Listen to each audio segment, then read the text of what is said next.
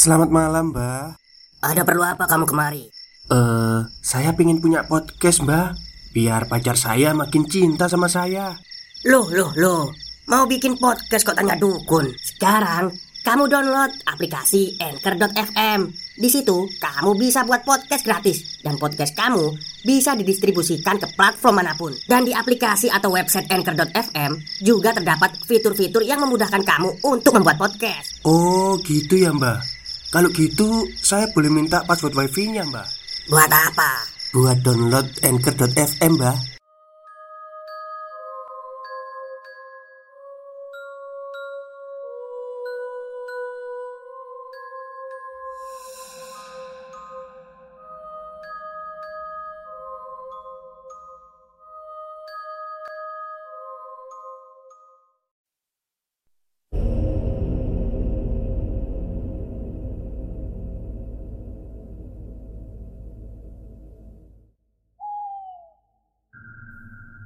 Assalamualaikum warahmatullahi wabarakatuh. Halo semuanya Jumpa lagi dengan saya Chow Sing Sing Kurator dari podcast Horror Night Story. Halo apa kabar semuanya? Semoga kalian semua baik-baik saja ya.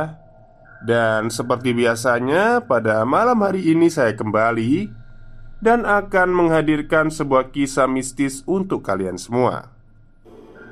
Kisah mistis kali ini uh, lanjutan dari yang kemarin ya, yang beras butah itu dari Mas Nugro Agung. Jadi ini part kedua sekaligus yang terakhir. Oke, daripada kita berlama-lama, mari kita simak ceritanya. Beberapa hari setelah kejadian itu, Andang sudah lebih baik. Hubungannya dengan Pak Sastro sudah baik keluarga itu menjalani hari seperti biasanya.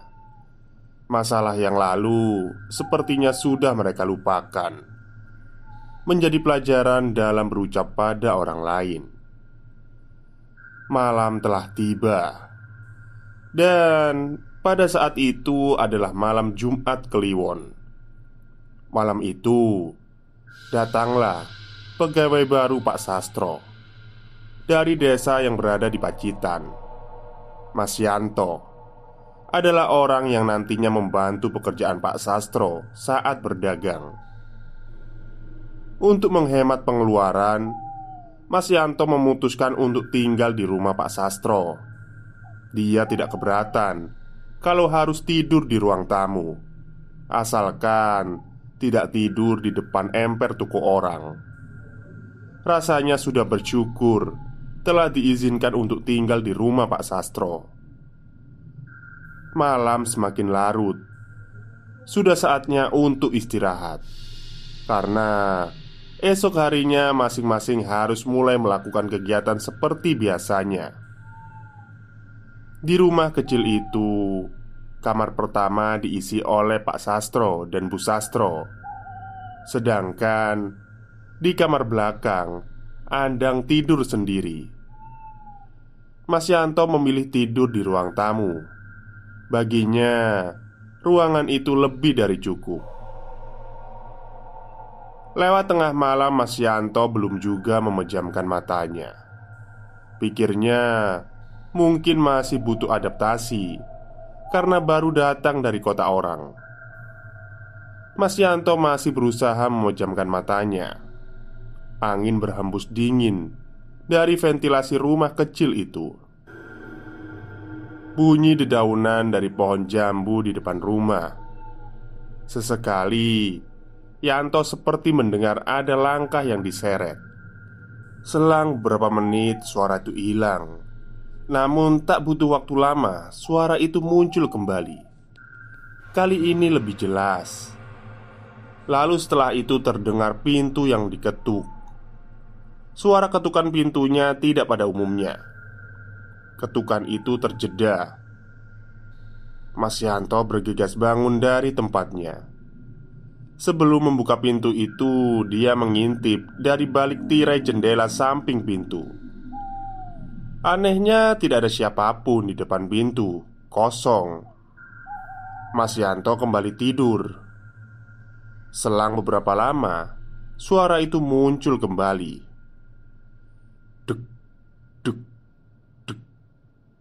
Kali ini lebih sering. Mas Yanto bangun kembali, melakukan hal yang sama, dan menemukan hasil yang sama. Mas Yanto sudah tak mau lagi peduli. Dia kembali ke tempat tidurnya dia miringkan badannya ke sebelah kanan. Suara itu kembali datang. Kali ini, Mas Yanto hanya diam, berharap penghuni rumah lain membuka pintu. Namun, sampai suara itu hilang, tidak ada seorang pun yang datang membuka pintu. Mas Yanto akhirnya lanjut untuk memejamkan matanya. Beberapa kali Mas Yanto berganti posisi Tapi belum juga bisa terlelap Rasanya Udara yang dingin malam itu berubah menjadi panas Membuat geras seluruh tubuhnya. Mas Yanto berbalik dari posisi awal Berniat untuk meraih guling di belakangnya. Namun Saat badannya berbalik Mendadak seluruh badannya kaku Matanya melotot Mulut tidak bisa digerakkan. Nampak jelas Di depan Mas Yanto Terbaring sosok pocong Dan wajah mereka saling berhadapan. Dalam keadaan seperti itu Tubuh Mas Yanto benar-benar tidak bisa digerakkan. Sesaat Seluruh badannya terasa kaku. Dalam hati Mas Yanto membaca doa sebisanya. Setelah terdiam beberapa detik Akhirnya tubuh Mas Yanto bisa digerakkan. Mulutnya mulai berfungsi kembali Tak butuh waktu lama Mas Yanto langsung berteriak kencang Semua orang di dalam rumah terbangun Ada apa Yan? Pak Sastro yang segera datang diikuti Bu Sastro dan Andang dari belakang. Tadi ada pocong, Pak, berhadapan dengan saya, pas di depan saya. Barusan aja hilang. Kata Pak Sianto yang terlihat syok dengan apa barusan yang terjadi. Pak Sastro memerintah Andang untuk mengambilkan segelas air putih dengan sekatan, bocah itu mengambil segelas air putih, lalu memberikannya kepada Pak Sastro. Selanjutnya, doa dibacakan di depan gelas yang telah berisi air tersebut. Setelah itu, Pak Sastro memberikan air tersebut pada Mas Yanto. Setelah meminum itu, Mas Yanto terlihat lebih tenang dan bisa menceritakan kejadian yang baru saja dia alami. Setelah mendengar cerita dari Mas Yanto, Pak Sastro membuka pintu rumah. Dia seperti mencurigai sesuatu. Matanya melihat ke bawah. "Bu, sepertinya ada yang jahil. Ada tanah kuburan yang baru saja disebar di depan rumah." Kejadian malam itu membuat Pak Sastro bertanya-tanya. Banyak asumsi liar yang berkembang di benak pikirannya. Siapa yang sudah menyebarkan tanah kuburan di sekitar rumahnya dan apa tujuannya? Banyak yang percaya bahwa tanah kuburan adalah salah satu media ilmu santet atau ilmu hitam yang tujuannya untuk membuat celaka orang. Pak Sastro tidak ingin mengaitkannya dengan peristiwa malam Jumat itu yang bermasalah dengan Pak Wandi Pak Sastro lebih mencurigai pesaing usahanya yang sesama pedagang. Persaingan usaha di pasar tak selamanya sportif, tak selamanya bersih. Kadangkala dari menggunakan penglaris yang bertujuan untuk melancarkan dagangan, sampai ada yang mengirim teluh, santet, atau tenun yang tujuannya untuk mengganggu, merusak, dan menghancurkan usaha orang lain. Pak, apa perlu kita kabarkan kejadian ini ke Mbah Joyo? Pertanyaan Bu Sastro mengaburkan asumsi yang berputar di kepala Pak Sastro. Enggak dulu lah bu Bapak bisa menghadapi ini sendiri. Sudah bukan rahasia lagi hal seperti ini terjadi. Apalagi Usaha bapak dari tahun lalu lagi bagus-bagusnya. Jawab Pak Sastro Sebelum meminum secangkir teh yang dia pegang. Tapi pak Apa bapak nggak curiga sama tetangga sebelah? Tanya Bu Sastro semakin menjadi. Hus Lambemu bu Kalau ngomong itu jangan ngawur Jangan mikir gitu. Habisnya Orang dah salah paham Bukan memperbaiki malah mendiamkan kita pak. Jawab Bu Sastro. Wis bu. Jemput Andang aja. Sebentar lagi dia pulang Kasihan anak itu. Pasti dia trauma sama sikapku waktu itu. Makanya pak kalau ada masalah itu ditanyakan dulu Jangan asal babat aja. Bu Sastro berjalan menuju kamarnya. Pak Sastro hanya diam.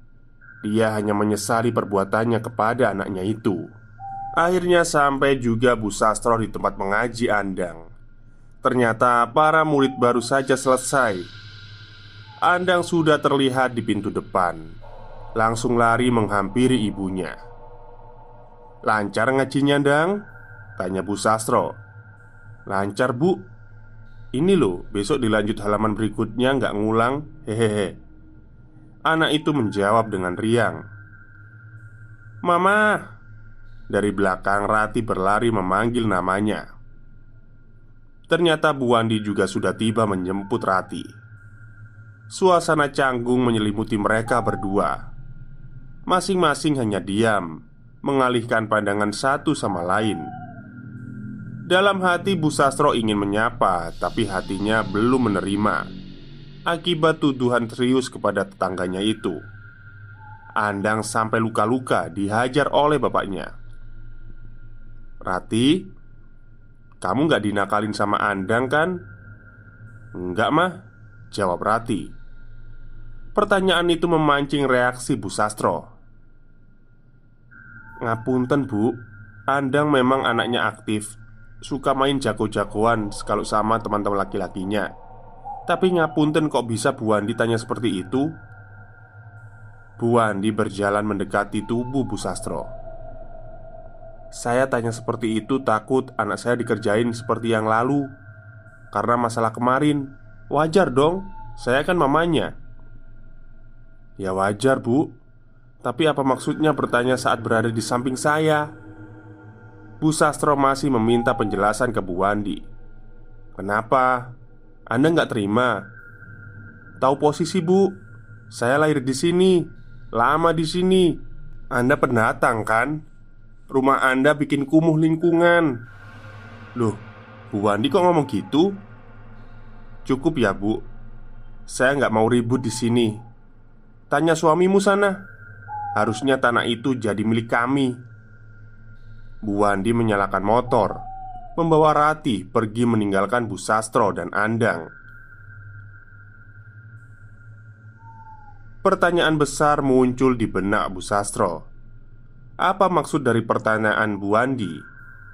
Sesegera mungkin Bu Sastro menuju rumah Sesampainya di rumah kebetulan Pak Sastro sudah ada di depan sedang mempersiapkan diri mau ke tempat jualannya.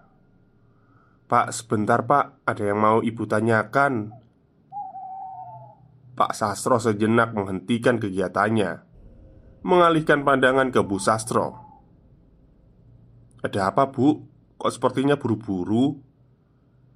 Bu Sastro mendekat ke arah Pak Sastro. Tadi ketemu Bu Wandi. Dia bicara soal rumah ini Katanya, kalau kita nggak datang ke sini, rumah ini sudah jadi miliknya dia. Maksudnya gimana, Pak? Pak Sastro teringat sesuatu. Ada hal yang lupa ia sampaikan kepada Bu Sastro. Eh, jadi gini, Bu. Rumah ini memang warisan dari keluarga besarnya Pak Wandi. Rumah ini tadinya milik kakaknya Pak Wandi. Cuma saat bagi warisan Rumah ini jadi rebutan antara Pak Wandi dan kakaknya. Ya aku beli karena dijual murah. Nggak taunya tanah sengketa.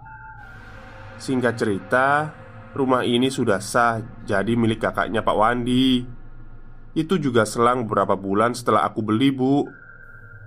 Dari penjelasan itu Bu Sastro menyimpulkan Mungkin keluarga Ruswandi sudah tidak suka dengan keluarga ini dari awal mereka datang Malam itu Pak Wandi dan Mas Yanto baru saja pulang. Ada yang pesan dagangannya untuk suatu acara. Bu Sastro menyambut kedatangan mereka berdua. Dua cangkir teh dihidangkan, dipadukan dengan ubi rebus kesukaan Pak Sastro. Mereka bertiga duduk santai, melepas lelah setelah bekerja seharian. Anda udah tidur, Bu? Tanya Sastro kepada istrinya. Sudah pak. Tadi jam 11 baru saja tidur. Loh kok malam sekali bu tidurnya? Gak tahu. Dari tadi nangis terus. Dia bilang takut-takut gitu. Tak tanya takut apa nggak dijawab. Akhirnya setelah menangis lama mungkin capek Terus tidur Aku sudah magri rumah ini bu Kayaknya ada yang gak seneng sama kita Pak Sastro berbicara sambil meminum tehnya. Mereka bertiga menikmati hidangan di meja. Tiba-tiba terdengar suara mirip petasan dari kamar Andang. Setelah itu disusul bunyi tangisan dari kamar Andang. Mereka bertiga langsung bergegas menuju kamar Andang. Pak Sastro melihat anaknya duduk di pojokan, menangis memegang bantal. Ada apa, Le? Suara apa tadi? Tanya Pak Sastro Pak, tadi ada monyet tinggi besar datang, Pak Giginya besar Matanya merah Andang takut, Pak Pak Sastro langsung menyuruh Mas Yanto Untuk mengambil air putih yang belum dimasak Dan dimasukkan ke gelas Setelah itu mulut Pak Sastro seperti mengucap sesuatu. Sudah, Diminum setengah ya, Ndang. Terus setengahnya lagi usapkan ke mukamu. Terus sisanya lagi dibuang keluar. Setelah keadaan tenang Bu Sastro bertanya lagi kepada Pak Andang. Tadi ada apa nak? Andang terdiam sejenak. Anu pak Kayak ada monyet tapi besar pak. Berdiri di pojokan. Terus giginya besar-besar. Sekarang masih ada. Udah hilang pak. Ya wis Sekarang Kamu tidur sama Andang ya. Temenin Andang Yanto. Stop stop. Kita break sebentar. Jadi gimana? Kalian pengen punya podcast seperti saya? Jangan pakai dukun Pakai Anchor. Download sekarang juga Gratis. Perintah Pak Sastro kepada Yanto. Enggak pak. Saya aja yang menemani Andang Daripada nanti ditemenin sama pocong. Jawab Mas Yanto sambil cengar-cengir. Tiba-tiba terdengar suara pecah Dari depan Bu Sastro dan Pak Yanto Serta Pak Sastro mereka menemukan kaca yang sudah dipecah. Dilempar sesuatu dari luar, didekatkan pecahan kaca, ditemukan benda yang dibungkus dengan kain putih. Pak Sastro mengambil benda itu, membukanya secara perlahan. Di dalam bungkusan kain itu ternyata hanya batu. Lalu Pak Sastro mengalihkan pandangannya pada kain pembungkus batu itu. Di dalamnya terdapat pesan Pati pegat minggat Ucap Pak Sastro membaca pesan ancaman itu. Keesokan harinya hal yang tak terduga terjadi. Pak Sastro mendadak sakit. Tubuhnya tergeletak lemas di atas kasur. Sesekali dia menjarit kesakitan Memegangi kepalanya Nasib yang sama dialami juga oleh Andang. Tubuhnya kaku. Kepalanya terus menengok ke sebelah kiri. Seperti ada yang menarik. Andang hanya menangis, menahan sakit. Saat kepalanya menoleh ke sebelah kanan Badannya ikut terangkat sesaat. Andang seperti sedang dibuat mainan oleh sosok yang tak nampak itu Sesekali salah satu kakinya mengangkat ke atas bersamaan dengan tangannya. Seperti ada yang menarik. Bu, Andang wis gak kuat bu. Badan Andang sakit semua. Andang berteriak kesakitan. Sesekali omongan Andang sudah ngelantur. Seperti orang yang sudah tidak kuat Ingin mengakhiri semuanya Andang minta maaf ya bu Kalau Andang punya salah. Andang minta ampunan. Bu Sastro yang mendengar kalimat yang terucap oleh anaknya itu hancur hatinya. Tangisnya pecah. Rasa khawatir akan nasib Andang dan suaminya bercampur menjadi satu. Mas Yanto di kamar sebelah sibuk dengan Pak Sastro Yang beberapa kali membenturkan kepalanya ke tembok Sekuat tenaga Mas Yanto memegangi dan menenangkan Pak Sastro. Aku udah gak kuat Yan. Kepalaku sakit sekali. Jangan kamu pegangi. Aduh aku gak kuat. Duh Gusti. Teriak Pak Sastro ketakutan. Pak, banyakin doa pak. Jangan seperti orang mau bunuh diri. Yang tenang pak, yang tenang Mas Yanto berusaha menenangkan Pak Sastro Menahannya agar tidak membenturkan kepalanya ke tembok lagi. Kepala Pak Sastro sampai diikat dengan kain. Sakit yang dirasakan semakin menjadi. Dari kamar sebelah terdengar teriakan Andang. Bu, bu Monyetnya datang lagi bu. Monyet besar itu datang lagi. Tolong bu, aku nggak mau dibawa Teriak Andang Tiba-tiba badannya terangkat dan terlempar di pojok kasur. Suara Andang terhenti sejenak. Matanya menatap ke atas seperti melihat sesuatu. Raut ketakutan nampak jelas di wajahnya. Andang Langsung saja Bu Sastro memeluk anaknya. Wanita itu bingung mau meminta bantuan siapa. Pikirannya masih kacau. Tiba-tiba terlintas Pak Kasdi tetangga depan rumahnya yang sering membantunya. Mungkin saja Pak Kasdi belum berangkat ke sekolah untuk mengajar. Dang, yo, kamu tahan dulu. Yanto, aku titip Andang sebentar. Aku mau cari bantuan. Perintah Bu Sastro kepada Mas Yanto.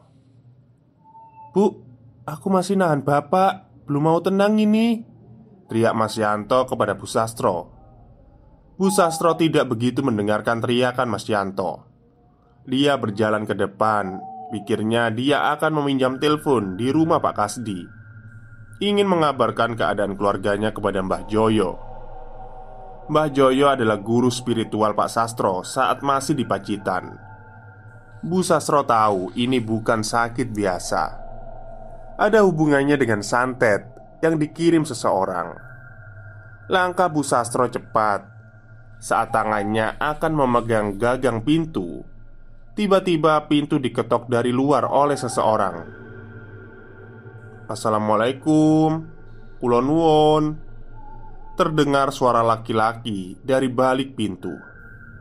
Suaranya tak asing. Segera saja dia membuka pintu. Wajah Bu Sastro seketika berubah antara senang atau sedih bercampur satu. "Pur, kamu kok datang ke sini? Bu Sastro langsung lemas, jatuh memeluk saudaranya. Purwanto adalah anak dari Mbah Joyo. Kedatangannya menjadi kebetulan yang memang diinginkan oleh Bu Sastro. Bu Sastro wonten nopo toh? Kok sepertinya ada masalah yang sangat besar? Mas Pur menunduk sambil menangkap tubuh Bu Sastro yang mulai lemas. Dia langsung membawa tubuh wanita itu ke dalam dan mendudukannya di kursi. Pak Sastro dan Andang Pur Sudah kayak orang kemasukan. Ada yang mengirim hal buruk ke Sita. Sudah nggak bener ini. Oh, ya udah bu. Saya ke kamarnya Andang dulu. Permisi, pinjem gelas terus minta air putih. Mas Pur langsung bergegas ke arah belakang Mengambil apa yang diperlukan dan langsung menuju ke kamarnya Andang Saat sampai di kamar Mas Pur Mas Pur melihat kondisi Andang yang menyedihkan. Tubuhnya tergeletak lemas. Kepalanya menoleh ke kiri. Tangan kanan dimasukkan ke mulut. Tangan kanan tegak lurus ke atas bersamaan dengan tangan kanannya. Tangan kirinya maksudnya ya. Mas Pur memegang kepala Andang Keringat bercucuran dari tubuh bocah itu Sejenak dia mengambil sesuatu dari tasnya Botol kecil yang berisi cairan kuning Saat dibuka baunya sangat harum Mas Pur lalu meneteskan sedikit cairan itu ke gelas berisi air putih yang sudah ia pegang. Lalu Mas Pur mengambil sedikit air di gelas itu. Ia cipratkan ke arah Andang. Seketika, tangan dan kaki Andang terjatuh lemas. "Pergi, jangan ganggu bocah ini." Andang jadi sedikit tenang. Diangkatnya tubuh bocah itu. Lalu Mas Pur memberikan segelas air putih kepada Andang. Bocah itu meminum sampai habis air tersebut. Setelah beberapa saat Andang merasa lebih baik lagi Badanku jadi agak mendingan mas. Terima kasih gak panas lagi. Setelah berbicara Andang langsung terlelap di tidurnya. Mas Pur langsung membaringkan tubuh bocah itu di atas kasur. Kamu apakan anakku Pur? Tanya Bu Sastro Dari depan kamar Andang. Andang biar istirahat dulu bu. Biar tenang kasihan dia. Ah Demit yang mengganggu dia sudah pergi Jawab Mas Pur. Demit apa Pur? Bukannya rumah ini sudah dibersihkan? Ini demit kiriman bu. Memang sengaja dikirim buat ngeganggu Andang. Nanti saya jelaskan kalau sudah tenang. Setelah selesai menenangkan Andang Kini Mas Pur pindah ke kamar sebelah. Kamar Mas Sastro Yang masih ditahan oleh Mas Yanto Pak Sastro Tenangkan dirimu. Mas Pur menyentuh kepala Pak Sastro. Eh kamu siapa? Pergi, pergi. Teriak Pak Sastro marah mengusir Mas Pur yang datang. Mas Pur tetap memegang kepala Pak Sastro. Mas, tolong pegangin kakinya Pak Sastro. Ujarnya kepada Pak Sianto Mantra dibacakan oleh Mas Pur Seketika itu juga tubuh Pak Sastro tambah memberontak hebat Mas Yanto hampir kewalahan menahan tubuh Pak Sastro. Perlawanan hebat dilakukan oleh Pak Sastro. Wajahnya memerah, matanya melotot menatap tajam Mas Pur. Bu Sastro yang melihat kejadian itu dari pintu kamar Seperti melihat sosok lain Bukan suaminya lagi Pak Sastro teriak sangat keras Pak Kasdi yang akhirnya mendengar teriakan dari dalam rumah Pak Sastro akhirnya datang. Pak Kasdi nampak kaget melihat Pak Sastro yang berteriak keras di atas kasurnya. Bu Sastro tidak bisa menjelaskan detail peristiwa yang terjadi. Namun Bu Sastro hanya berpesan kepada Pak Kasdi agar melarang dulu tetangga yang lain yang mau masuk rumah. Takutnya malah mengganggu proses yang sedang berlangsung. Beberapa menit setelah mantra dibacakan, tubuh Pak Sastro mulai lebih mudah dikendalikan. Kesadarannya mulai pulih. Pak Sastro tak lagi berteriak. Kini dia lebih tenang. Pur, kamu kok di sini? Kapan kamu datang? Nampaknya kesadaran Pak Sastro sudah kembali. Rasa sakit yang ia rasa juga tidak separah tadi. Iya, Pak.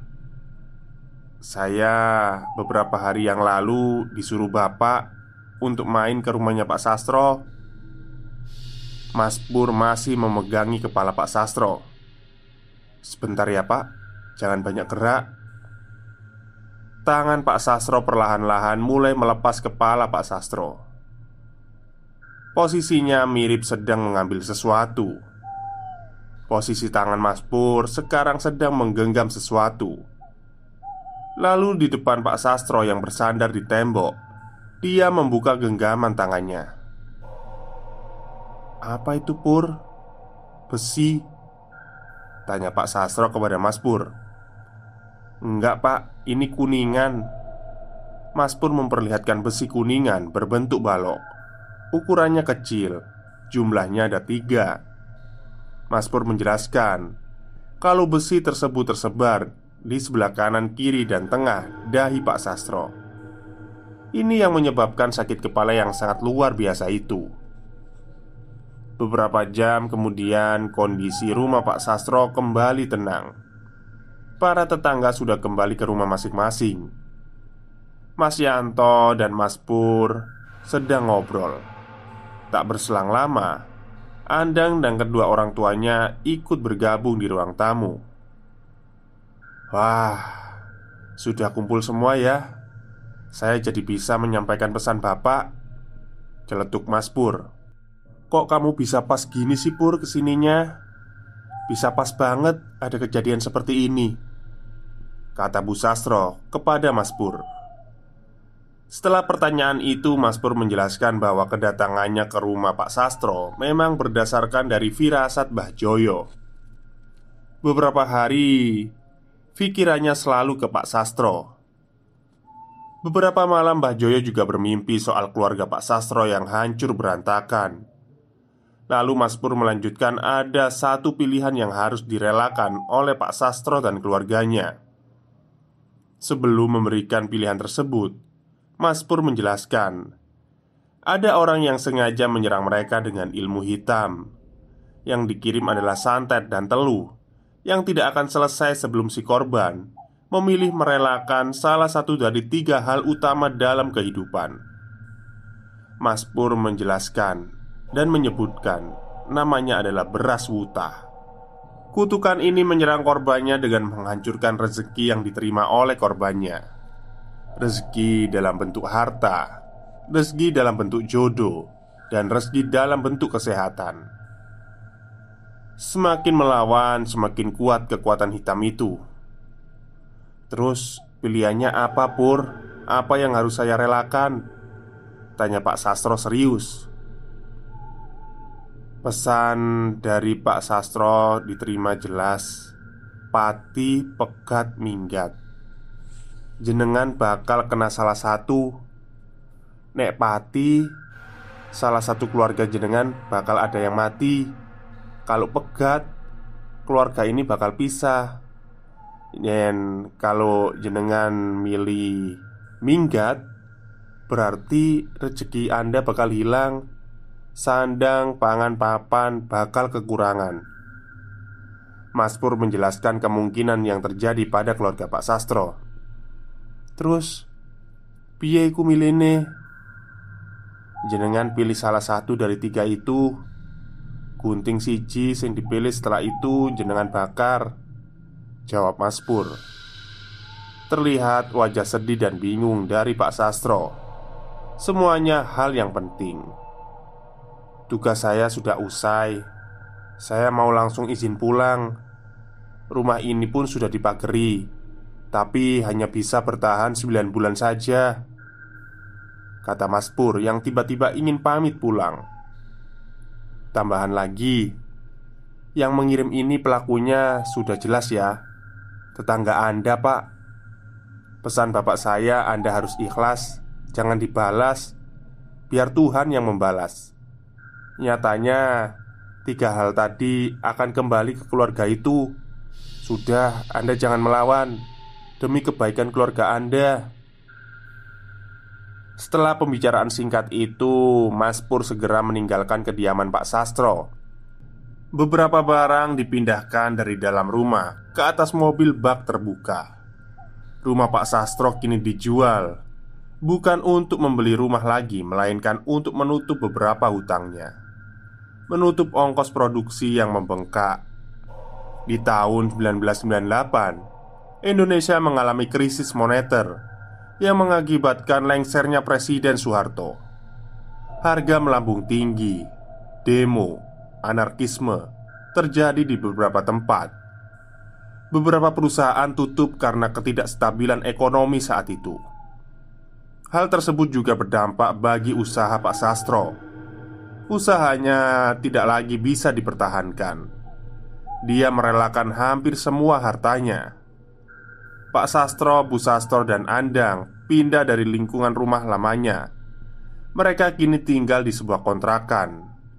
Jangankan untuk menonton TV, untuk mendengarkan radio saja mereka tidak punya. Kondisi hidup mereka benar-benar turun drastis. Pak Sastro teringat akan hal yang dia pilih saat itu.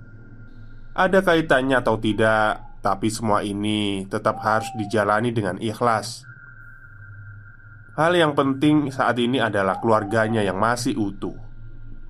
Keluarga Sastro masih bekerja sebagai pedagang. Walau begitu, mereka harus memulai dari nol lagi. Bertahun-tahun keluarga Sastro bekerja membanting tulang. Andang tetap melanjutkan sekolahnya dengan meminta beasiswa bantuan Andang juga diterima di salah satu sekolah favorit. Anak itu harus bekerja saat sore dan sekolah saat pagi. 2022, keluarga itu semakin membaik. Kerja keras mereka menghasilkan buah yang manis. Rasa ikhlas yang mereka jalani tahun-tahun lalu memberikan pelajaran yang berharga. Wong ngalah, urung tentu kalah. Orang yang mengalah belum tentu kalah. Kalimat inilah yang sering Pak Sastro katakan dalam menjalani hidupnya. Keadaan keluarga Ruswandi justru sebaliknya. Rumah yang mereka tempati sudah dijual sekitar tahun 2018. Rumah yang mereka bangga-banggakan, status sebagai orang asli daerah itu akhirnya hilang secara perlahan. Pembalasan dari Yang Maha Kuasa memang selalu ada hanya saja prosesnya kita tak perlu tahu. Biarlah yang kuasa yang membalasnya.